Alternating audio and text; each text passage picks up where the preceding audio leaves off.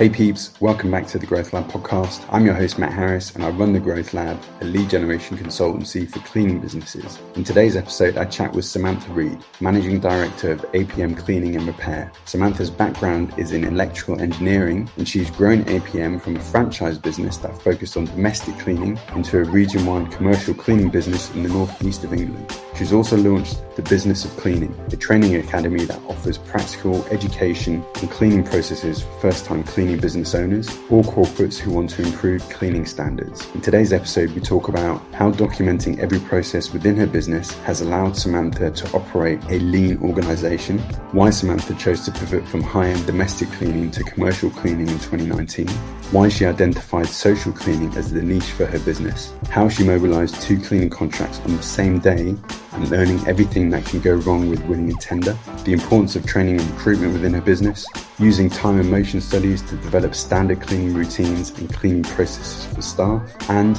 how constant learning and improvement, Kaizen, has been the underpinning of her business, getting 1% better every day. For weekly tips on lead generation and insights on the most successful strategies, tools, and tactics to help grow your cleaning business, sign up for the Growth Lab newsletter by the link in the episode description. You ready? Let's dive in. Hi, guys. Welcome back to the Growth Lab podcast. I am very excited about this episode. I'm here with Samantha Reed, managing director of APM Cleaning. We've just had a little chat as a warm up before we went on, and I'm interested in diving into um, how Samantha got started and also her plans for the future. So, Samantha, do you want to give us um, a little bit of background about yourself and how you got started in the cleaning industry? Yeah, sure. Um, well, thanks for having me first of all, Matt. Initially, I left engineering because I had my first child, and then I was on yeah. maternity leave, and I thought, what can I do? so that pondered that. Then I um, had my second child, and I thought, right, I've really got to do something now. Just get it out of control. So start a cleaning business. So I, initially, I bought um, a domestic cleaning franchise actually, and okay. it was a, it was a really good one. But the franchise all went bust quite quickly. Oh wow! Um, I was quite remote as well. They'd been a London-based, a London-based company, and I was, I was I'm in the northeast of England, so. Hmm.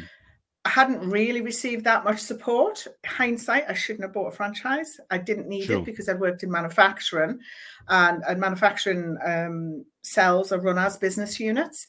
It was a lack of confidence rather than anything else, which anyone who knows me will be quite surprised about that. but I, I, hadn't sold anything, and I thought I, I, I, don't know how to sell. You know, it was it, panic buy and it wasn't a particularly expensive yeah. franchise. So I thought, you know, what can go wrong? How hard can it be? But obviously, they quite quickly they went bust. So I continued on, and I I I introduced a lot of systems, a lot of methods which uh, worked for me. That I'd set the business up basically as I would as in manufacturing. Yeah. So we're, we're set up quite differently from other cleaning companies that I've come across, and you know other people in the industry that I know. We're set up very differently, and we operate very differently, and that that has its pluses and its minuses. But yeah. overall, the way we run it um, has worked for us you know we're comfortable with change we're comfortable with evolving and and with a flat structure and taking a lot of responsibility at uh, at a lower level. Okay. so, so that's how we run. So just a couple of things from that. One is the sales aspect which I'll, I'll come back to but you mentioned that you're you're set up differently. Like do you mind just double clicking a little bit on that and, and kind of giving an idea of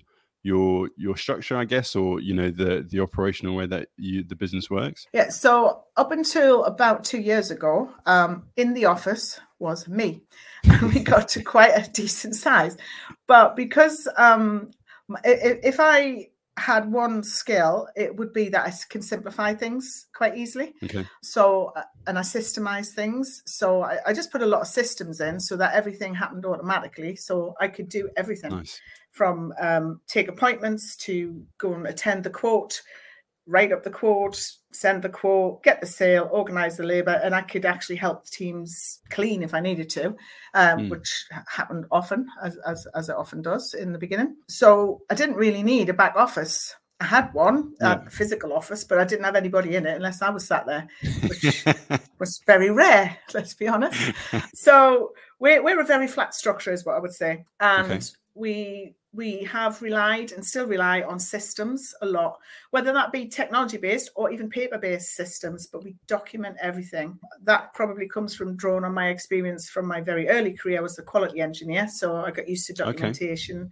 and, and making sure that everything's process is, is, is, documented, which meant it was very easy to train staff as well because I'd automatically written everything down. So that that managed to get us going with no staff other than cleaning staff. So you mentioned starting with uh, a franchise. Did you take some of the the franchise systems and, and build on those, or did you like did you develop yours from scratch? You kind of thought, you know what, cleaning business. Okay, this is what I need to get my head around. Like this is the infrastructure that I want to put in. Although the, the franchise did offer some systems and they actually looked quite good at the face of it, but in yeah. practicality, for a non-London based business that wasn't anywhere near the, the, the densely populated area, it just wasn't working.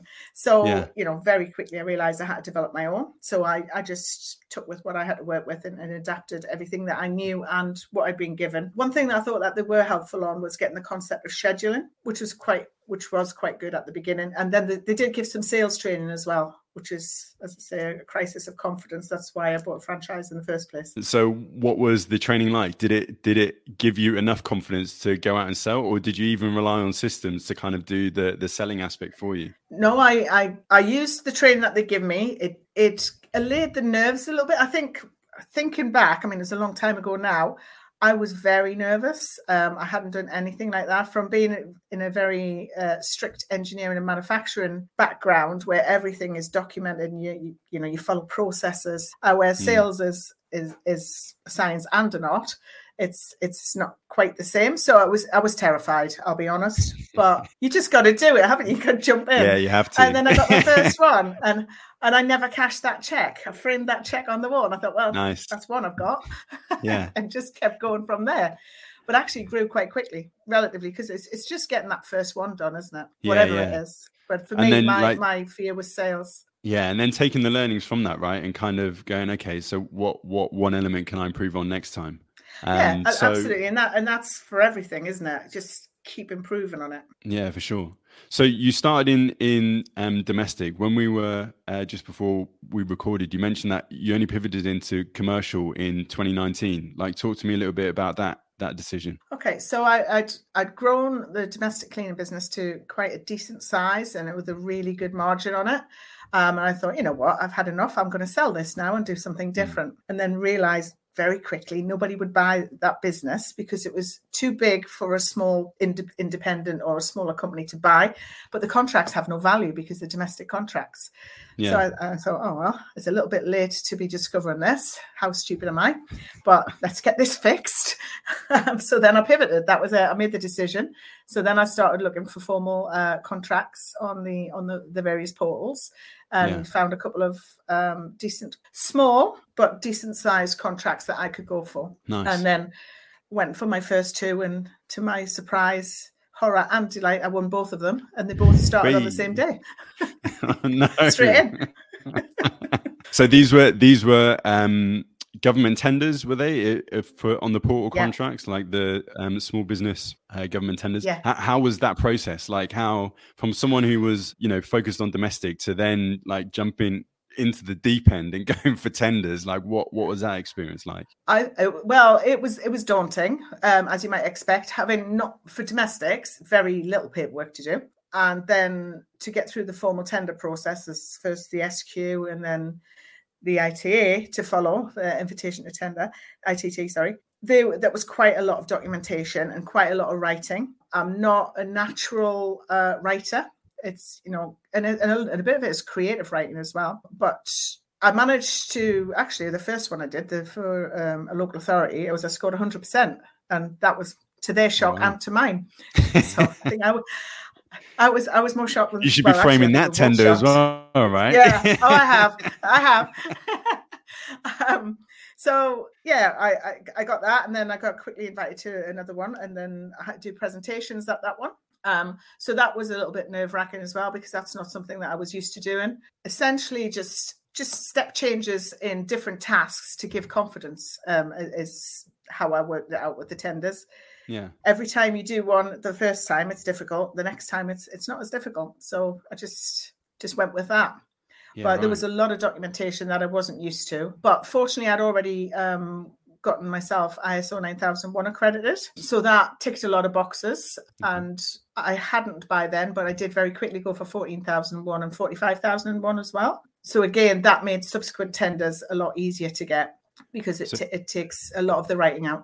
So you went quite paper heavy early doors because yeah. that's a lot of form filling, isn't it? Really, it's a lot of form filling. Yeah. Um, but because I'd already um, come from a place of documenting everything I did anyway, yeah, it wasn't too bad. I had some tweaking to do, but I had everything there because that's how I ran the business. Um, yeah. So for me, the step to get 9001 wasn't massive. It was just reorganizing my paperwork in accordance with the standard rather than okay. having to write everything. And, and what I didn't do, and I wouldn't recommend people to do, is to buy one off the shelf because you're never going to use okay. it. It's I, have written all of my own standards, and we've also got two, two, three, 22301, uh, which is a yeah. really important one, I believe. So I've written them all, every word from every scratch, but that's how our business runs. Okay. So it's it's not it's not just in namesake. We yeah. actually do do those things. So I, I I find that if you do write it yourself, you've got a really good understanding of your business, which can then, because you need those skills, you need to know about your business to be able to win the tenders, to be able to write yeah. the tenders, because no one's going to write as good as you.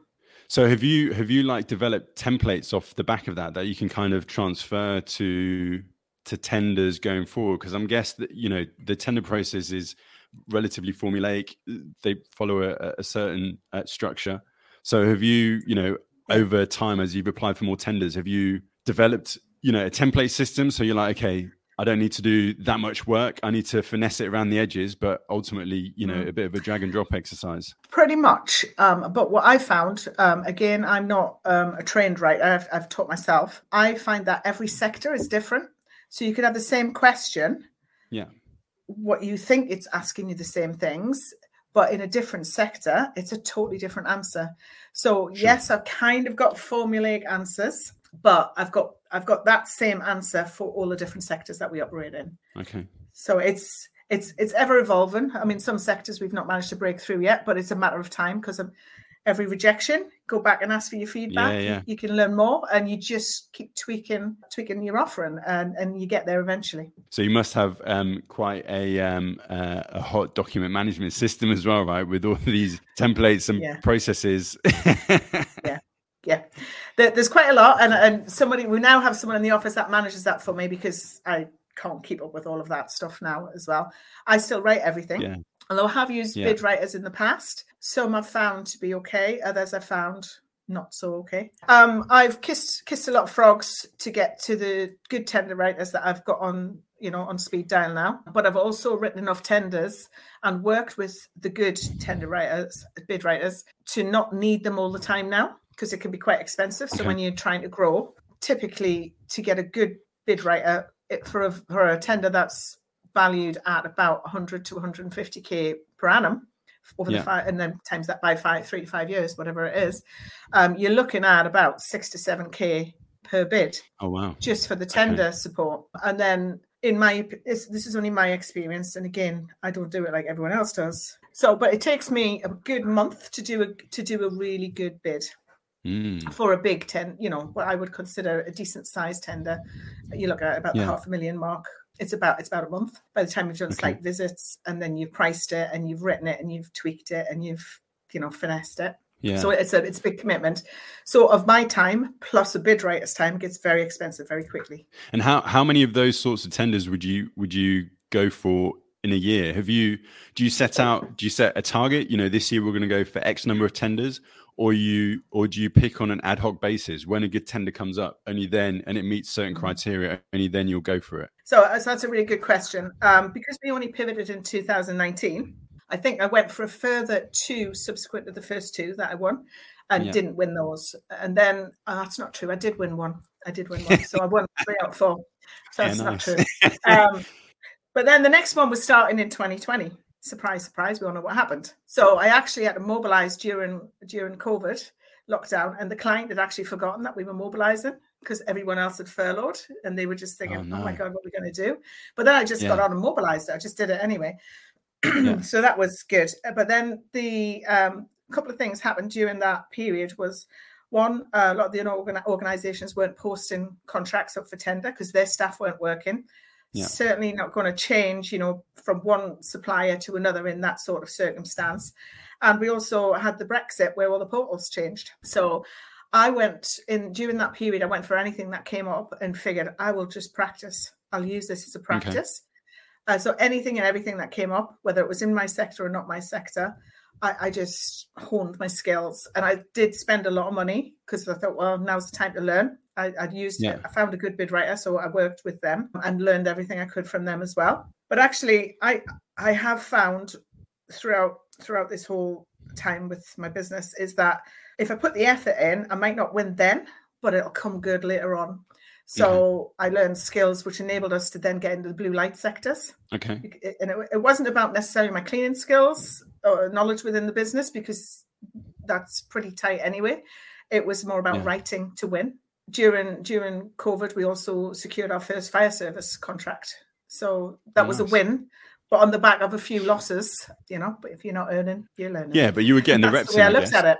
Yeah, you were yeah, getting the reps absolutely. in, right? The the practice and yeah. building that knowledge and the experience, to, which, like you said, obviously pays off in the long run. Yeah. So I just want to go back to uh, when you won your first couple of tenders. You mentioned you had to mobilize them both on on the same day. So you've you've jumped from domestic, which you know, with all due respect, is is it's a little bit simpler to manage, to then going full board into two tenders mobilizing on the same day like talk to me about that experience and how yeah, what was, you learned out of that and yeah. it, it, was it was a little bit hairy i'm not going to lie mostly because we're very lean so i don't have a massive management team still sure. don't have a massive management team so and you can't be in one place more than one place at the same time and one of the contracts is over seven large sites over the whole of county durham which is a big geographical area um, and then the other one for social housing, because that was extra care facilities for social housing.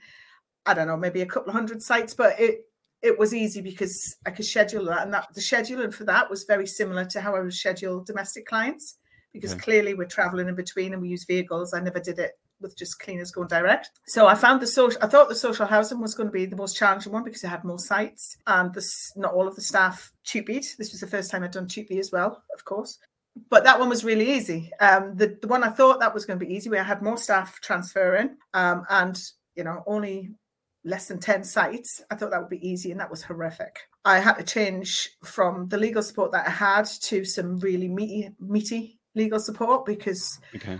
everything that could go wrong on that transfer went wrong, basically because I had a, severely, really, really aggressive incumbent who was yeah. not happy at losing. So I had almost daily meetings with the local authority asking me to explain myself because of things that sabotage that was getting done to us and oh, wow. all sorts of horrible things. But I learned pretty much everything that can go wrong on a yeah. mobilization in that one instance. And I was in legal battles with some of the staff that had transferred to me for almost a year. It was a very expensive learning curve. We ended up with wow. um, even safeguarding issues um, for those staff, but then they technically they worked for me then, so technically it was my problem yeah. to fix. So you know on, on all aspects. But what I learned very quickly was you need really robust legal support. You mm-hmm. can't you can't be in commercial cleaning without it. Um, certainly when you when you're transferring staff, that's the most litigious area of, of contracts that I know of um, in, yeah. in our arena. So yeah, so I learned I learned how to treat staff well and how to not treat staff well. Man. Very quickly. so, yeah, so yeah, I would say by that yeah. end of that first year, um, yeah, the, there's very little was going to surprise us after that. How have things gone since then? So obviously, you know that you won your first three out of four tenders, amazing. Then you went through uh, a period of of learning. Um, have you? Um, you mentioned focusing on on sectors. So blue lights, is it sort of more local authority? Is, is that your your sort of target area? Is that we, what you focus on? We, we like to say that we're in social cleaning. Um, so okay. wherever people are in need or we're supporting our local community, that's what we want to do. Um, we find social housing cleaning to be really easy for us. The way that we're set up okay. is very similar to if we, we we transfer the skills that we learn in domestic cleaning in high end domestic properties and we apply those to social housing which makes us different in that just right there that makes us different so we okay. pay the attention to detail um, i developed something that we call internally work orders so that we are not missing a cobweb in a corner we're not missing polishing okay. a door plate And this is in social housing, which frankly, not many other people go to that level of detail. Yeah. So we do really well. But it because I had made um, systems to do that sort of thing in my domestic cleaning experience, it was just really easy. It's really easy to shine, is what I would say in, in social housing. Yeah. We're not perfect because you know you're as good as your last clean, and sometimes you've got not the best staff, and people can have an off day. So we're never perfect. Yeah. I just have to say that. But by and large, our standards are really high really high, and, uh, and, and, particularly in a sector that is not known for its high standards. So mm-hmm. we, we shine in that. Um, so if we see those coming up, we're going for them all day long. Doesn't mean we can okay. win them because the, winning the bid is a different thing to delivering the service. But we would sure. never even think twice about being able to deliver that service. Blue light is is different. So we have fire service and police contracts at the minute, and they are very very different to run. In that, um, for the fire service, for example, we provide we certainly provided COVID cleaning all the way through that period and off shift, off standard shift cleaning and we cover their staff's, their directly employed staff's holidays. Still, that contract expired because that was for the period, but we're still servicing. They'll keep us on there forever now because they, they love the support. And we found we have certain systems um, that are not transferable to blue light, so we had to learn very quickly.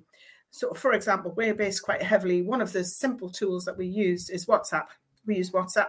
So, in our office, and every senior manager we have a photograph of every single clean, multiple photographs of every single clean that we do every single day. So we've got mm-hmm. thousands of WhatsApps coming in every day, mm. uh, which means that we can have a measure of our service levels and definitely have proof of attendance and, and all of all of that kind of thing. And we've got duty care the staff to make sure they're all right and they're checking in. And it's quite a lot of boxes it ticks by doing that very simple thing. But blue light service is not allowed to use WhatsApp. So uh. we but then I had a one hour response time across the whole of the Northeast for all the fire stations. That's quite mm. um, quite a challenge. Um, mm. But it, it's not for us if we use our systems okay. because I set up labour and have staff on call and do all the things that you would think to do. But the one hour response time, if we weren't using WhatsApp, was a big challenge. So again, one of one of my things is what is the challenge? Can we make it simple? So I just gave them a phone. I said, Well, you can't use WhatsApp, but here's my phone. It's got WhatsApp, yeah. there's nothing else on it. I made a big, lovely sign saying in emergency, which makes me laugh. Press this button. big thing pointing to my APM phone. So I was like emergency service for an emergency service, which nice. honestly just the irony is hilarious.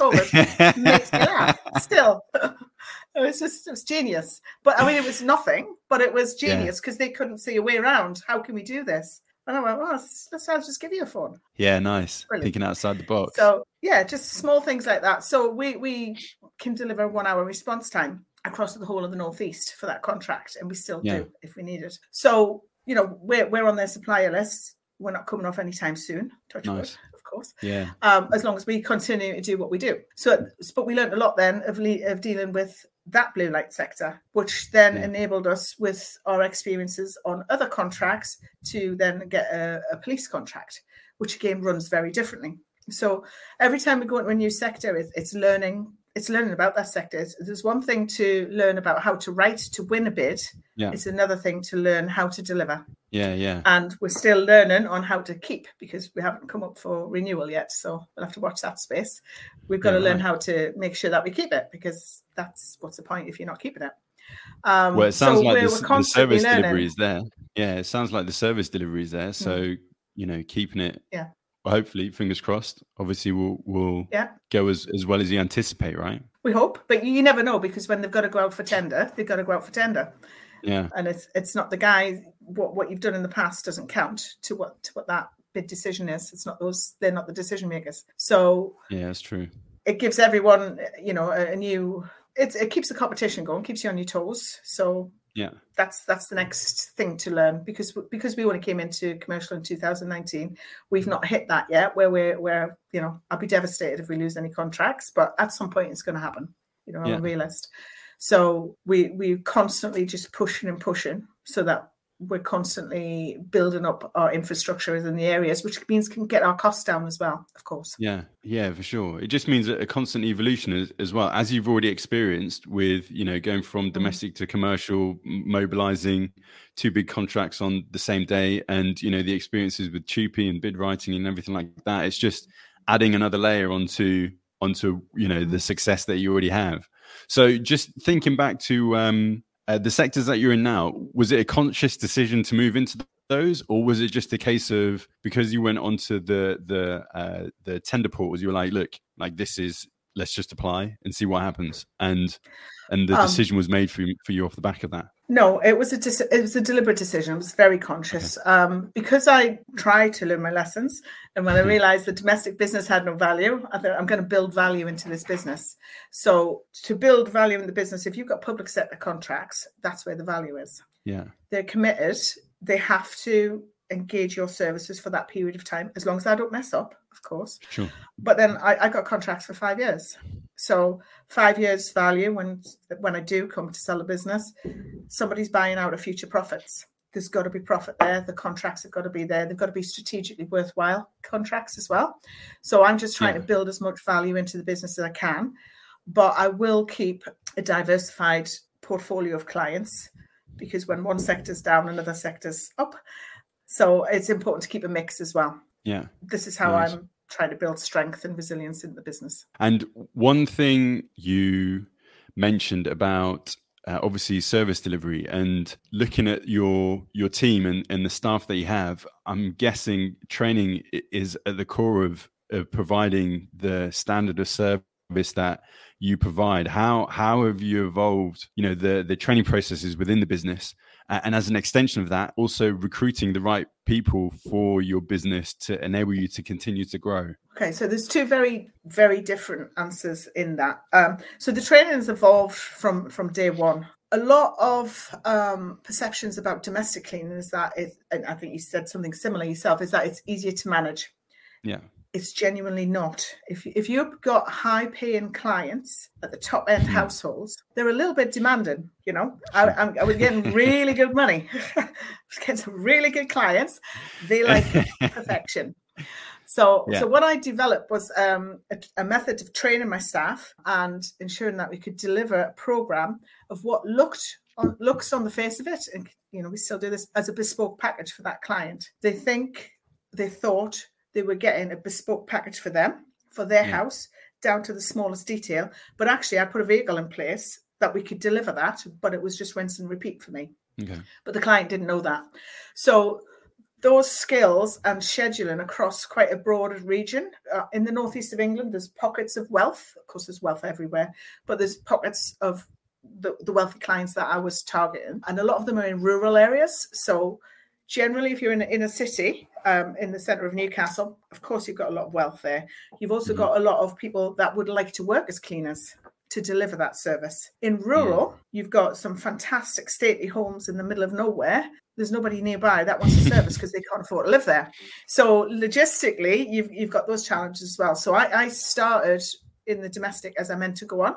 So I never ran a business from home. I didn't want anything anyone near my children. Mm. I ran the business. I took an office and I took the pain on, you know, paying for that when I could have run it from home, but I, I, chose not to.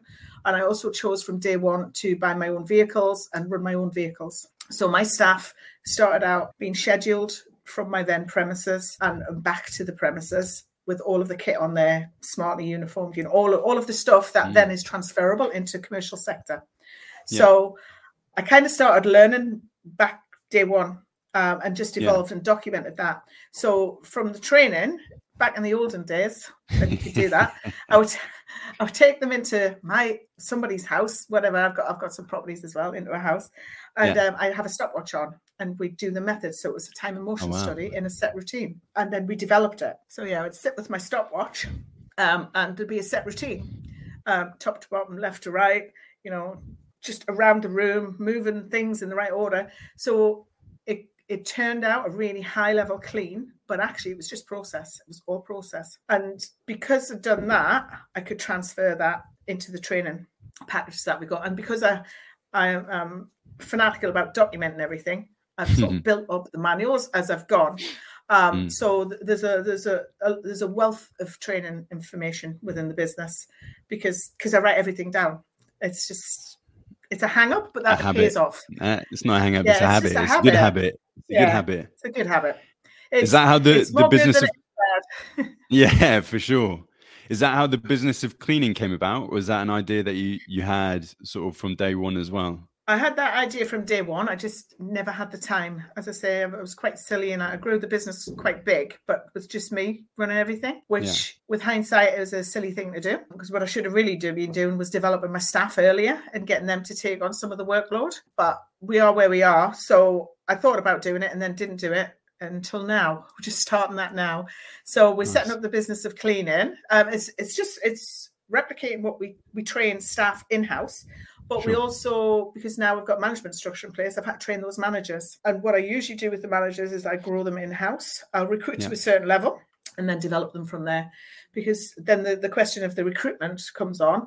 I only ever recruit on core values. I really look at nothing else. I've learned okay. a lot, you know, so many bad hires that I've made yeah. where I thought everyone on paper is perfect, they've got the right experience, you know, they're saying all the right things. I just don't quite like them. Um, but I hired them against myself. You know, I think, you know, I'm I'm clearly being a pain in the neck here. You know, yeah. I don't have to love everybody, but actually I do for, in this business because it's I've got a really good gut instinct and I should never go against it. But I have many times trying to be more professional, in my opinion, of what yeah. I thought would be. But actually, it's always bitten me. It's bitten me on the backside. I should always go with you know core values, matched core values.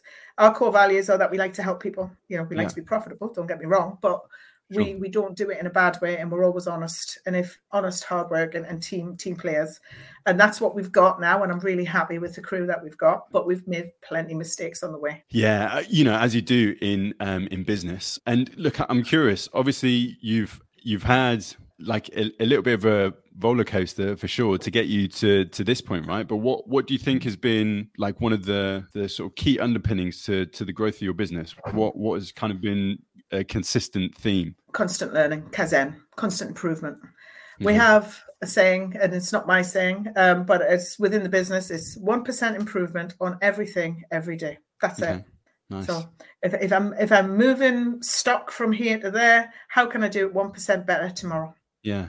You know, that's and then we put it in. And and we just do that. Rule. But if everybody in the business is doing that, the the acceleration is quite rapid on everything you touch.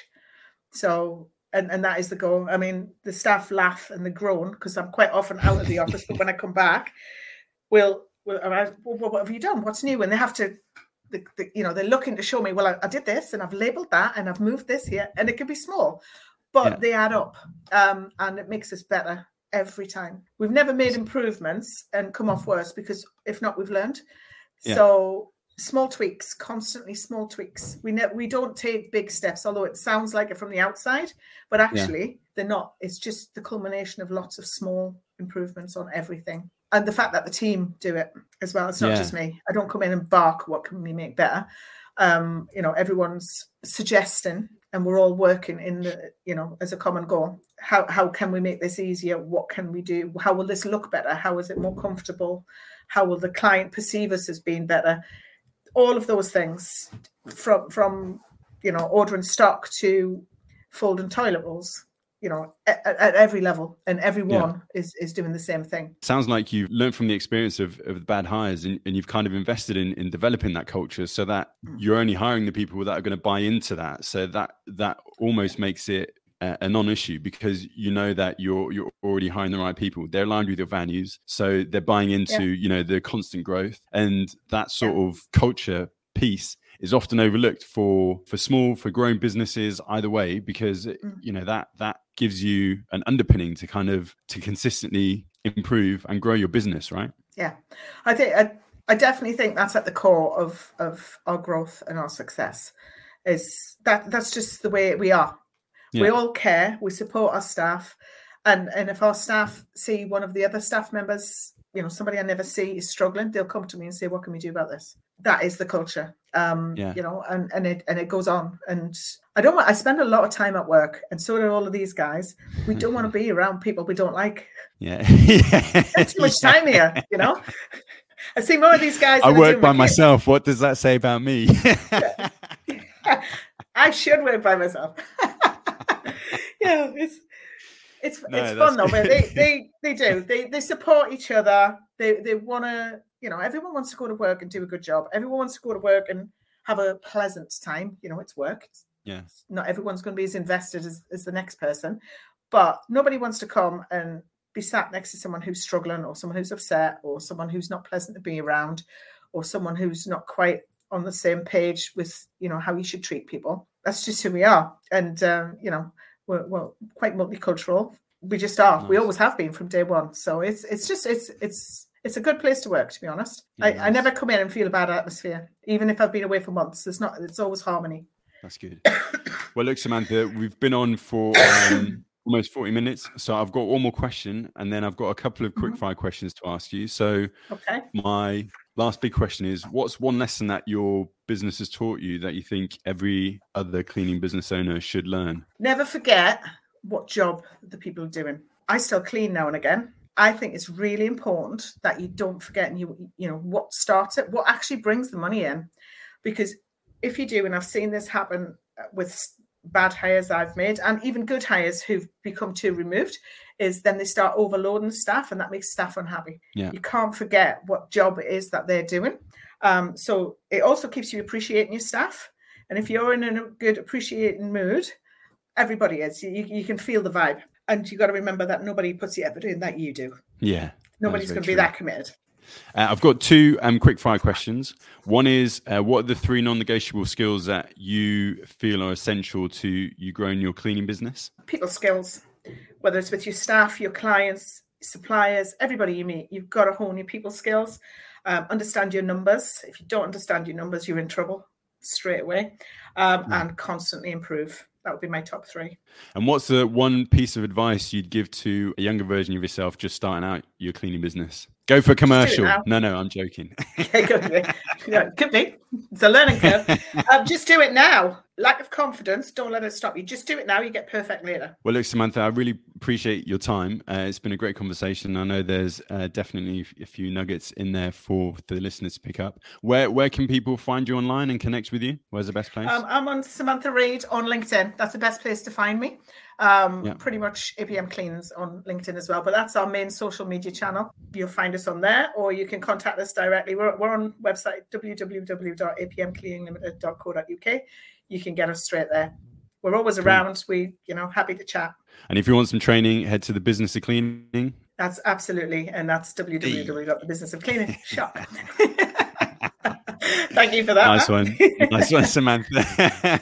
well, look, thank you very much for your time, and uh, I'll leave you to crack on with the rest of your day. Thank you. Thanks, Matt. Thanks to Samantha for joining us on the Growth Lab podcast, and thanks to you guys for listening. You can access the show notes and additional resources via the link in the episode description. And if you enjoyed this episode, please share with others who you think find it useful across social media or leave a rating and review on whatever podcast platform you listen to. You can also follow me on Twitter and Instagram at I am underscore Matt Harris. That's M A T T H A R R I S to catch all the latest from the Growth Lab and how to generate more contract opportunities for your cleaning business. See you next time, and remember if your cleaning business isn't growing, it's dying.